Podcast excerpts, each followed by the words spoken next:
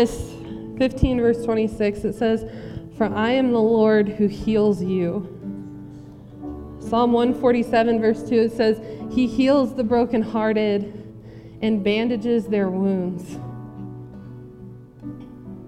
Matthew 11, 28, Come to me, all of you who are weary and carry heavy burdens, and I will give you rest. Take my yoke upon you and let me teach you, because I am humble and gentle at heart, and you will find rest for your souls. This morning, we don't, we don't do this very often, but I want to ask you to, to join in prayer with the people that are in your row with you this morning. Um, we have a lot of needs represented in our church uh, prayers for healing, uh, prayers for renewal prayers for restoration. And if, if you're this morning, if you're here this morning and you say, I need some prayer and I need some people to gather around me, if you could just raise your hand for me right here in this place. And folks, if your hands aren't up, could you find somebody whose is? You want to just play? Should you guys go.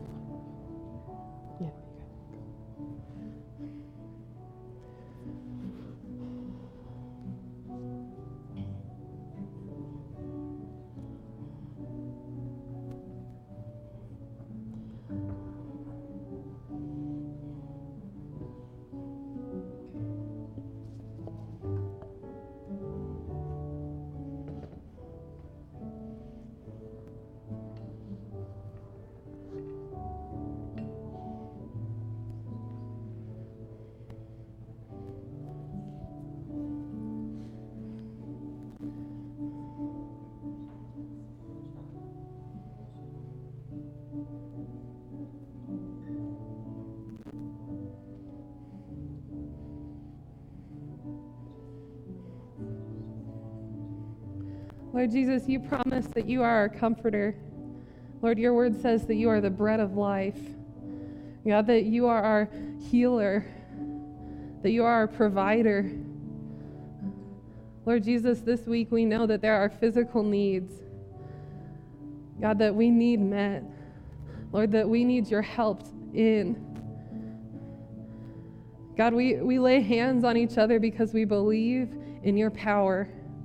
We believe in your truth. And we believe that when we surrender our lives to you, God, that you show us which path to take. God, that you lead us in becoming more and more like your Son.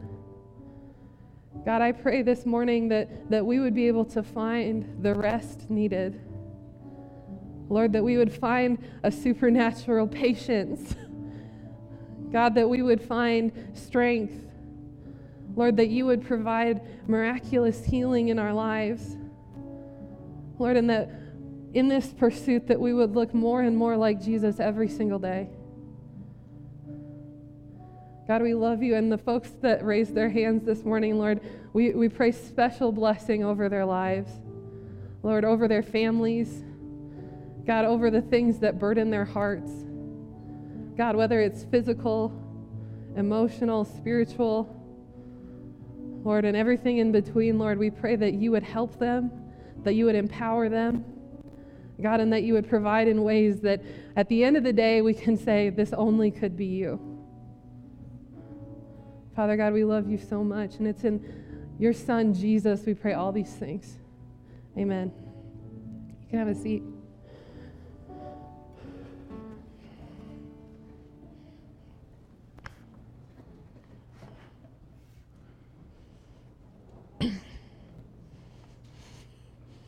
Well, good morning. It is Family Sunday up in here. So we got some kids joining us this morning. Uh, if you are a kid joining us this morning that you don't usually do, would you raise your hand for me? What? Jacob.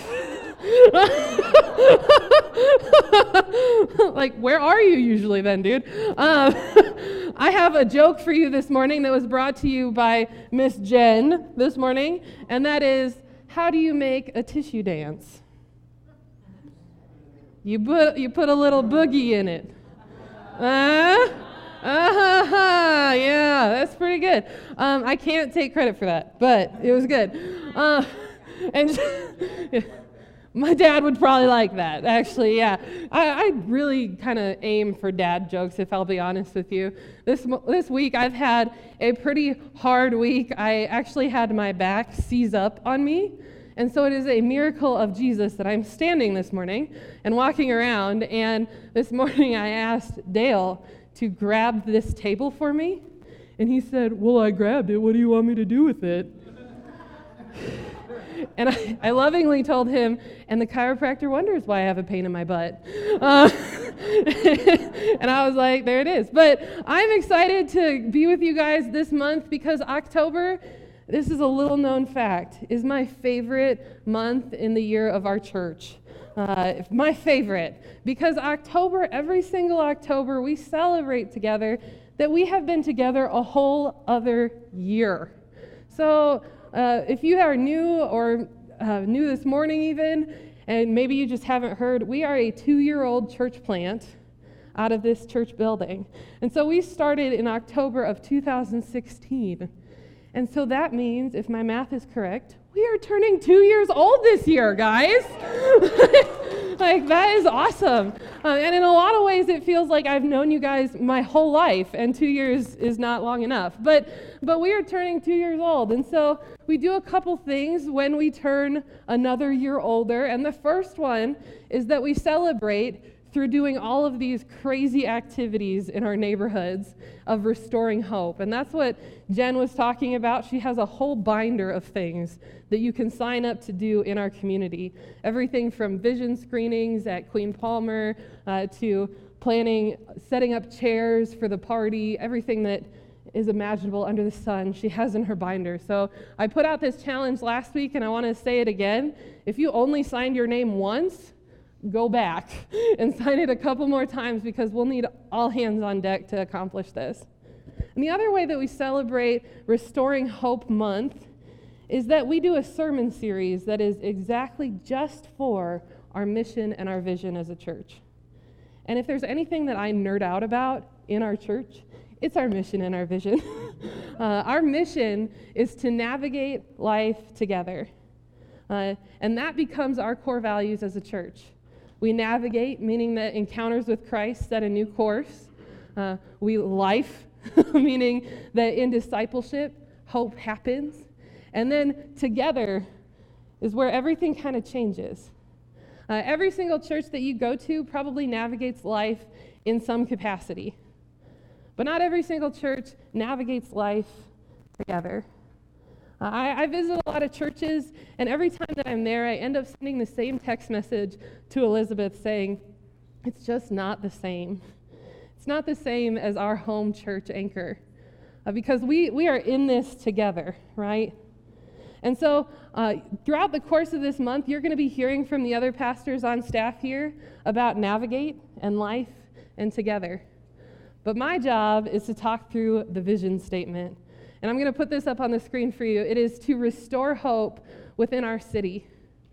And, and, man, I've loved to be a part of this journey. I can remember when we first started in October, I was sitting down here in front.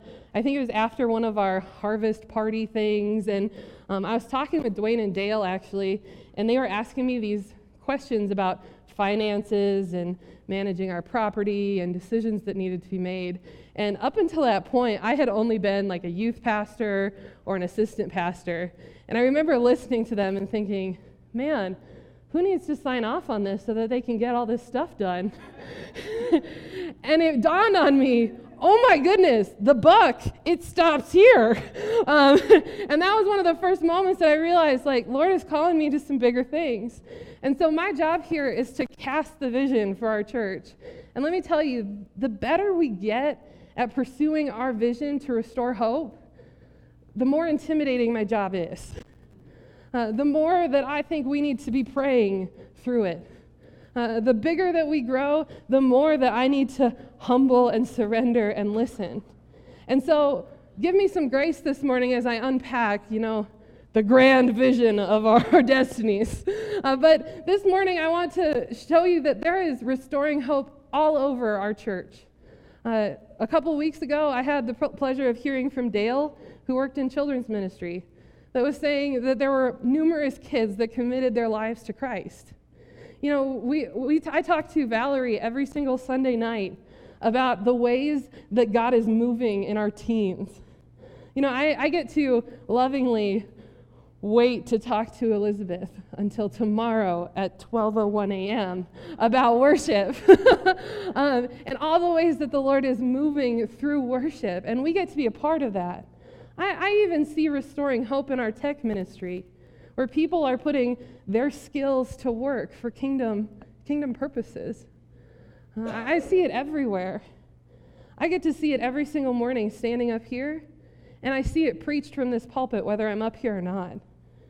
And that's, that's what restoring hope looks like in our church. But restoring hope in our city, it looks a little different. And so I want to look at a story today of a couple people that had a similar vision to restore hope, maybe not to their entire city, but to a friend. So we're going to be in Mark chapter 2, and we're going to start in verse 1.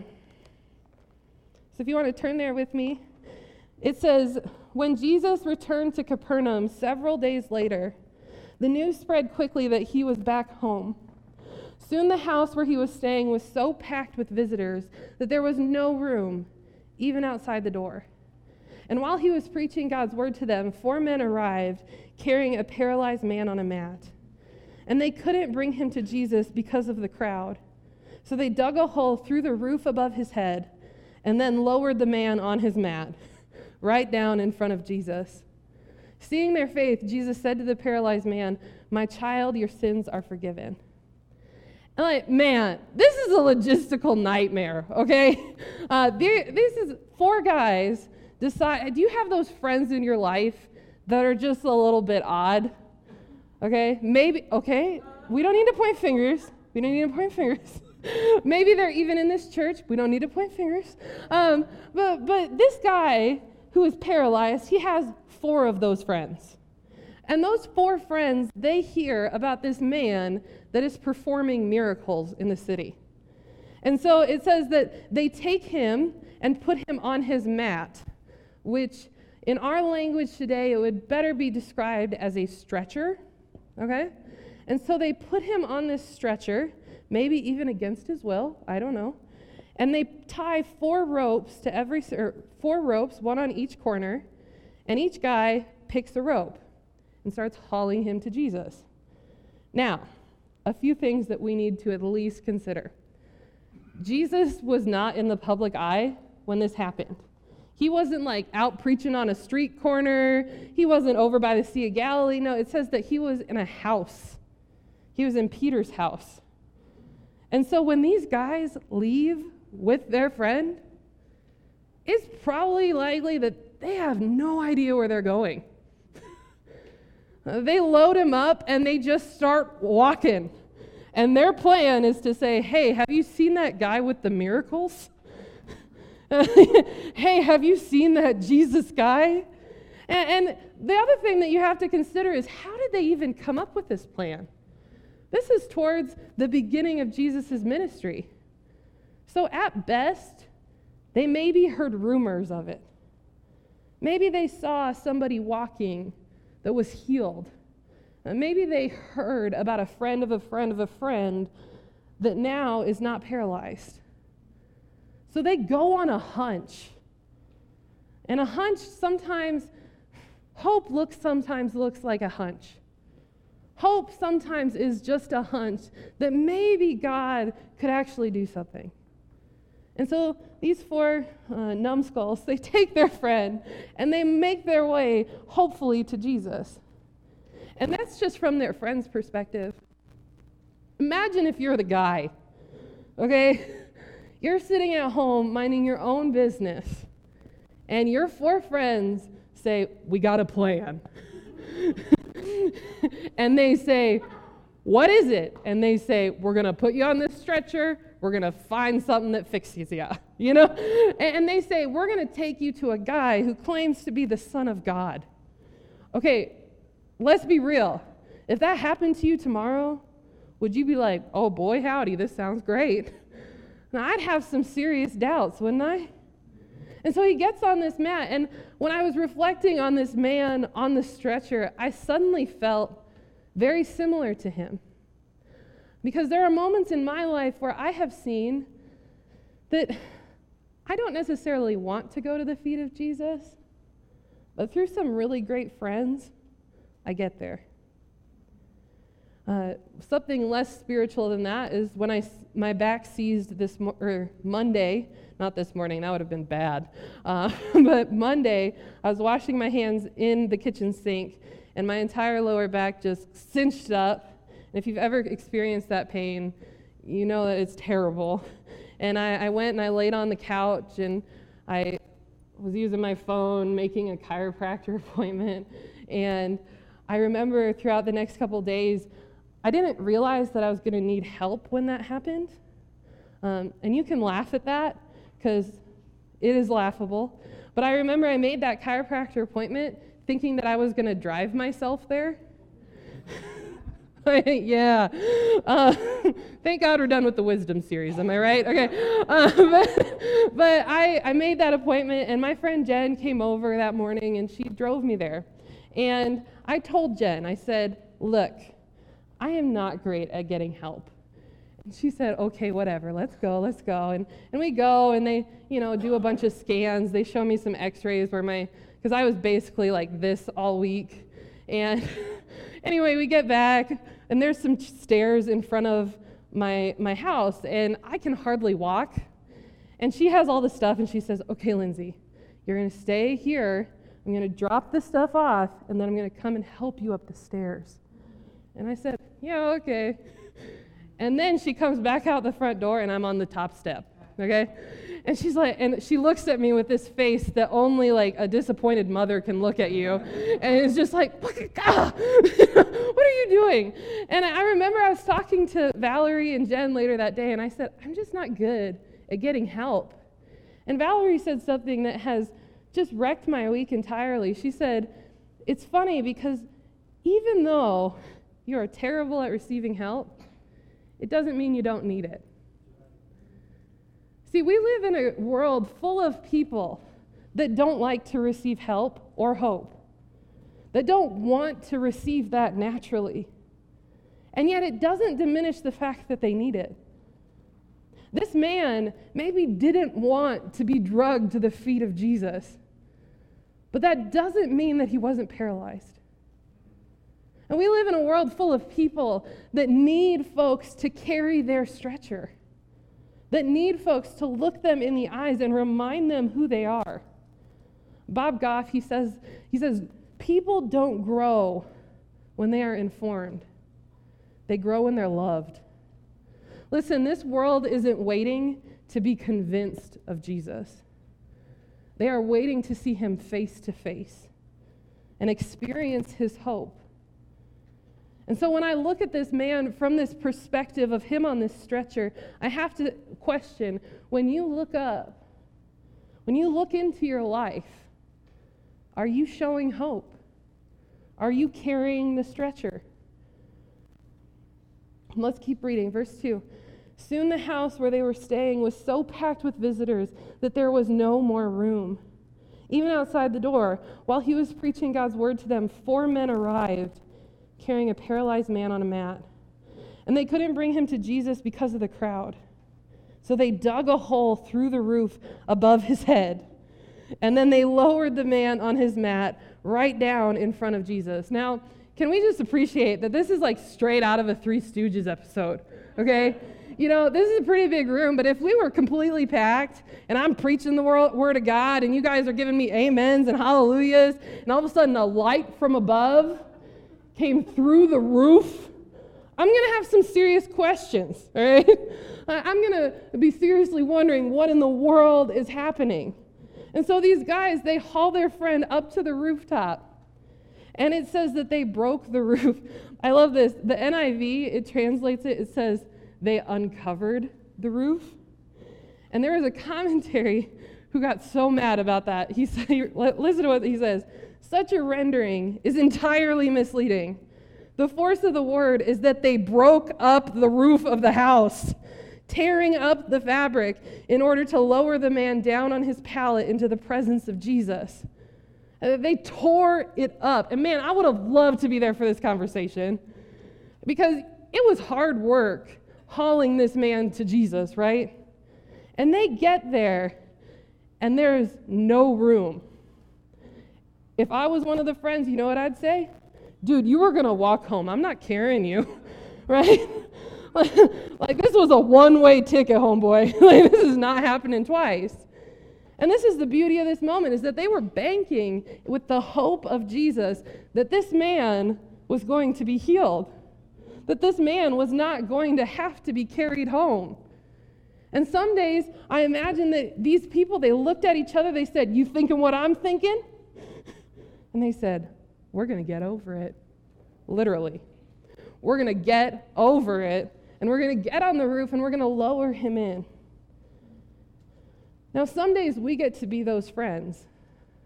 Some days we get to be the people that lower our friends, that tear up barriers and lower our friends through impossible odds to the feet of Christ. Are you those friends?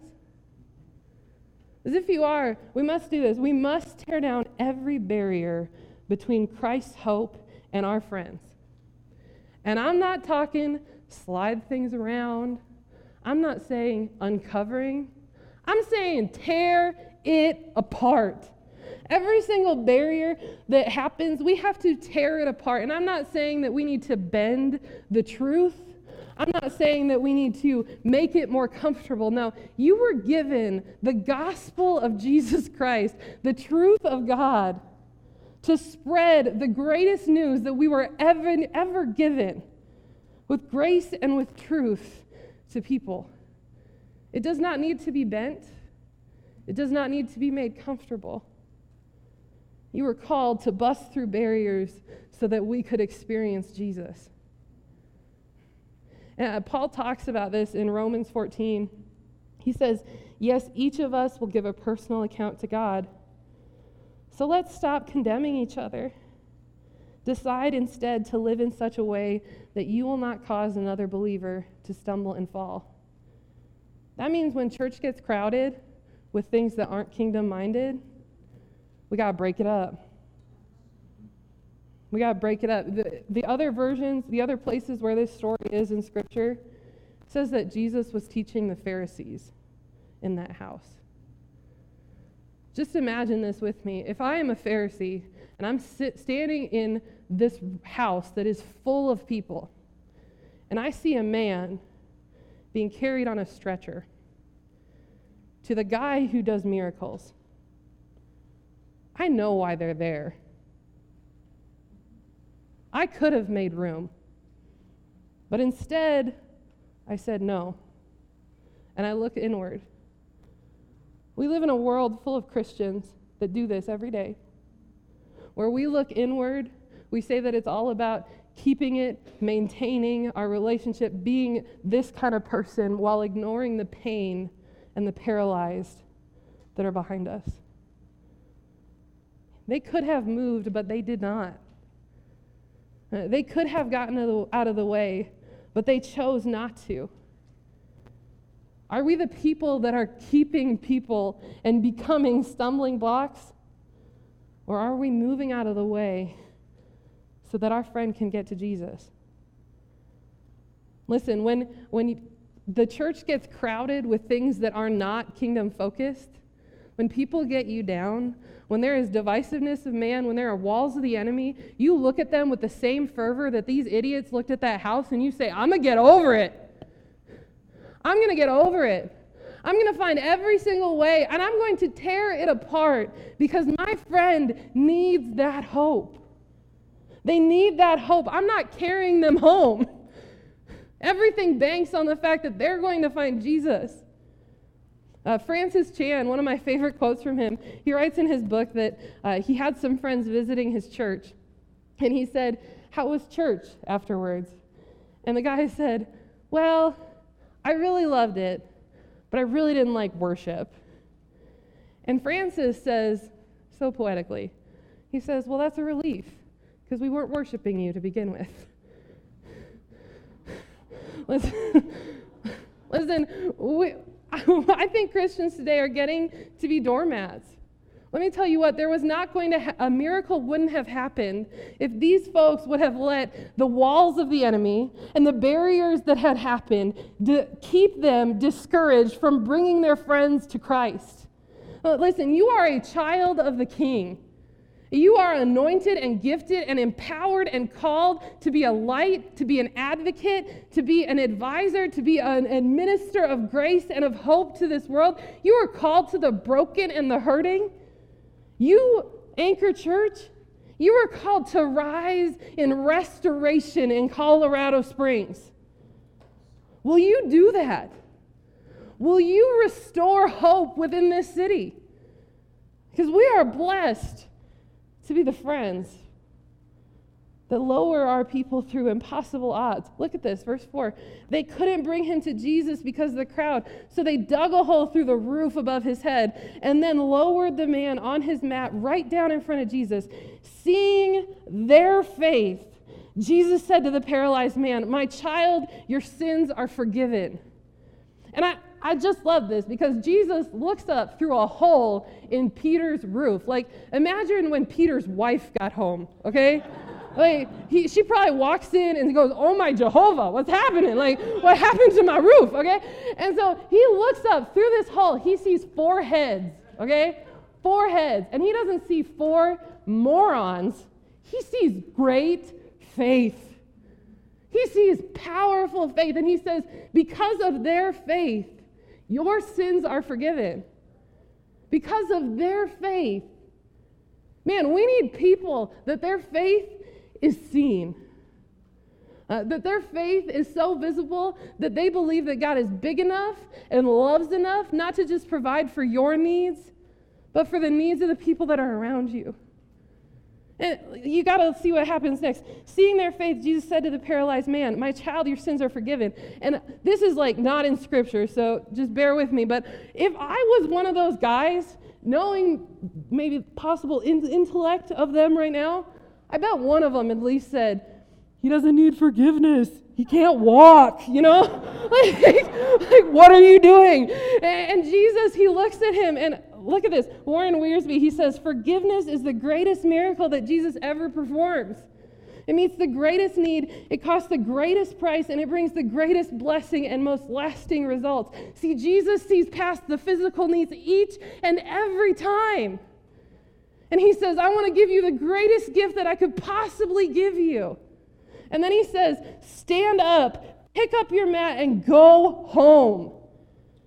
And the man jumped up, grabbed his mat, and walked out through the stunned onlookers. And if I was him, I would have strutted a little bit, let's be real. Okay? they were all amazed and praised God, exclaiming, We've never seen anything like this before. All those folks that couldn't make any room for this man are amazed at this miracle. And there's debate out there. Know, why did Jesus make him carry his stretcher? Well, why did Jesus make him carry that out of the building? Uh, some, some theologians say that it's some like allegory. Some people say, you know, it's, it was a representation of Israel in the new covenant, which might be true. You know why I think Jesus made him carry his stretcher? I think it was so people would recognize him. Because if you think about it, that, that stretcher was his testimony. And when people saw him walking home, carrying his stretcher, they knew that he had been healed. That he once was completely paralyzed, but now he has hope. Listen, folks, I know your life. We talk all the time, and I love it. We don't have it all together, do we? Laughter. Uh, myself included. We don't have it all together. We don't have it figured out. But you know why that is? Because you and I, we each have a stretcher of our own. We each have a, a story of our own of crossing through impossible odds to get to the feet of Jesus and to realize our worth. Listen, you have been blessed with the miracle of salvation. You, you have the power to overcome every barrier that sets itself up against the will of God. Uh, you have been called to the hurting and the broken. You have been empowered in love and, and in giving. You were spoken to as an embryo and called by name.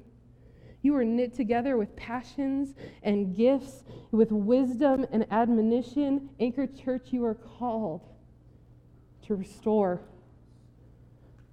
To restore when things don't look so great.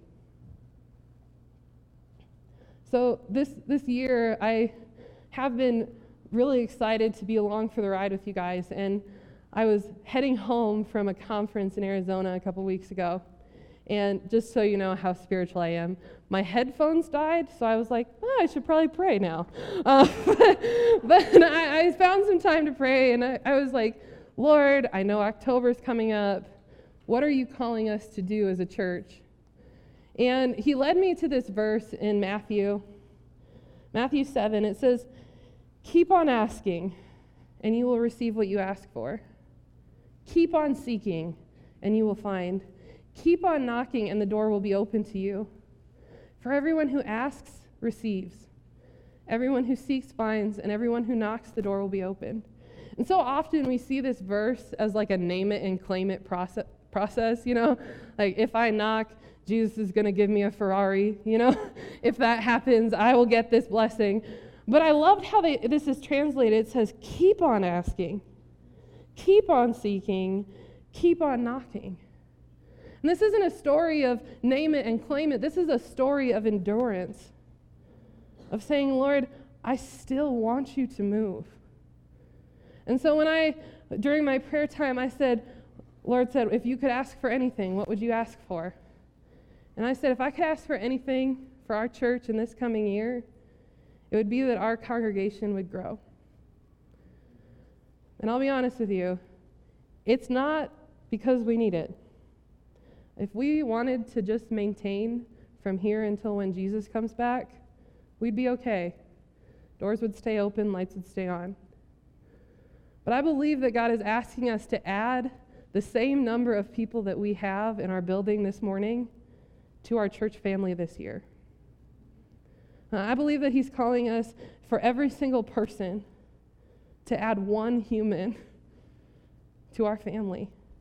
And not because we have to, not because we're in survival mode, no. But because every single time somebody is added to our family, hope is restored. I've seen it happen countless times in your life, in my life. I see it happen when somebody walks into a church. And let me tell you what, Colorado Springs, there are people in this city that need a church like ours. They need a church full of embracing, hopeful weirdos. yeah. And they need people that will walk with them, that will pick up their stretcher. Uh, where recovery is not something that we have to hush hush about, but that we are all being recovered and restored in Jesus' name. There are people in this city, every empty seat that you see around represents a person that needs a church like Anchor. And so I, I believe that it is our call this year to pray a God sized prayer. And it is our aim to double in size in this year as a church. Now, it pains me to make those big goals because it requires a lot of Jesus. And it requires me to become less and less and stronger and surrendered and humbled. But I believe that it's not just my burden to bear. If this, hap- if this is going to happen logistically, that means each person is bringing one new folk into our church on Sunday morning. And that means kids, you're not off the hook. that means you get to invite your friends. Uh, Pastor Lindsay, you're not off the hook. Every single one of us can add one person to our church this year. And I, I think the, the most beautiful thing about hope is that hope can be borrowed. You ever noticed that? Like these guys, they, they picked up their friend and he borrowed some hope from them. but hope that when it gets borrowed, it has the potential to turn into great faith. That man walked out of that crowded house that day, and his hope turned into great faith. Maybe you look at your life and you say, I don't have one person. You know, I don't have that person that is coming to mind. Maybe that person is in your household. Maybe that person's in your family. Maybe that person's one of your friends or your coworkers. Maybe that person is so far from Jesus that they would roll their eyes if you invited them. But what if they just needed to borrow some hope? To borrow some hope from you that life could be different. And that there is this man who wants to give you life in its fullest. So I want to invite you into a time of prayer. And we're going to take communion today as a family. And I thought that this was the most appropriate way to end our time together with a calling like this. Uh, because historically, communion is this time where we come together and we remember the power of the cross, where we remember that Jesus' body was broken, where his blood was poured out, so that we might have new life in Christ. So, this morning, if you would like to participate in communion, we practice open communion. So, if you believe that Jesus is the Son of God and you have committed to follow him, you are welcome to take communion. If you say, I'm not there yet, you are welcome to sit, sit down and enjoy worship during this time. So, I want to read this verse for you. It says, He took some bread and gave thanks to God for it. Then he broke it in pieces and gave it to his disciples, saying, This is my body, which is given for you. Do this in remembrance of me.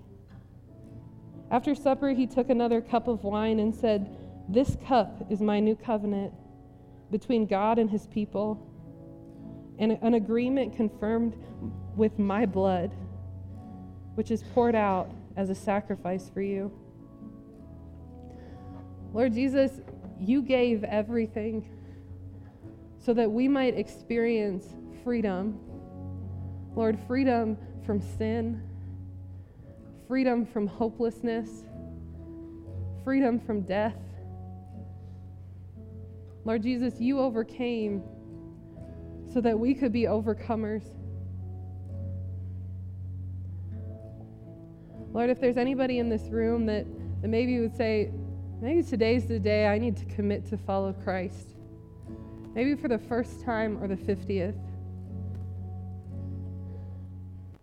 Would you raise your hand with me right now?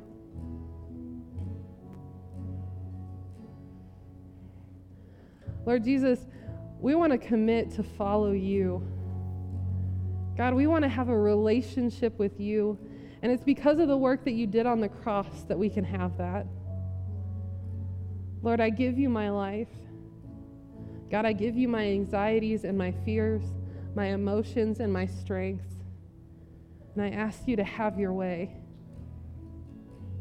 Lord, this coming year, we believe together that we are called to increase, that we are called to seek out, to knock on some doors, and to keep on knocking. Lord, to see people engage in your church again and to see restoration happen. Lord, that one person, God, would you bring it to mind right now?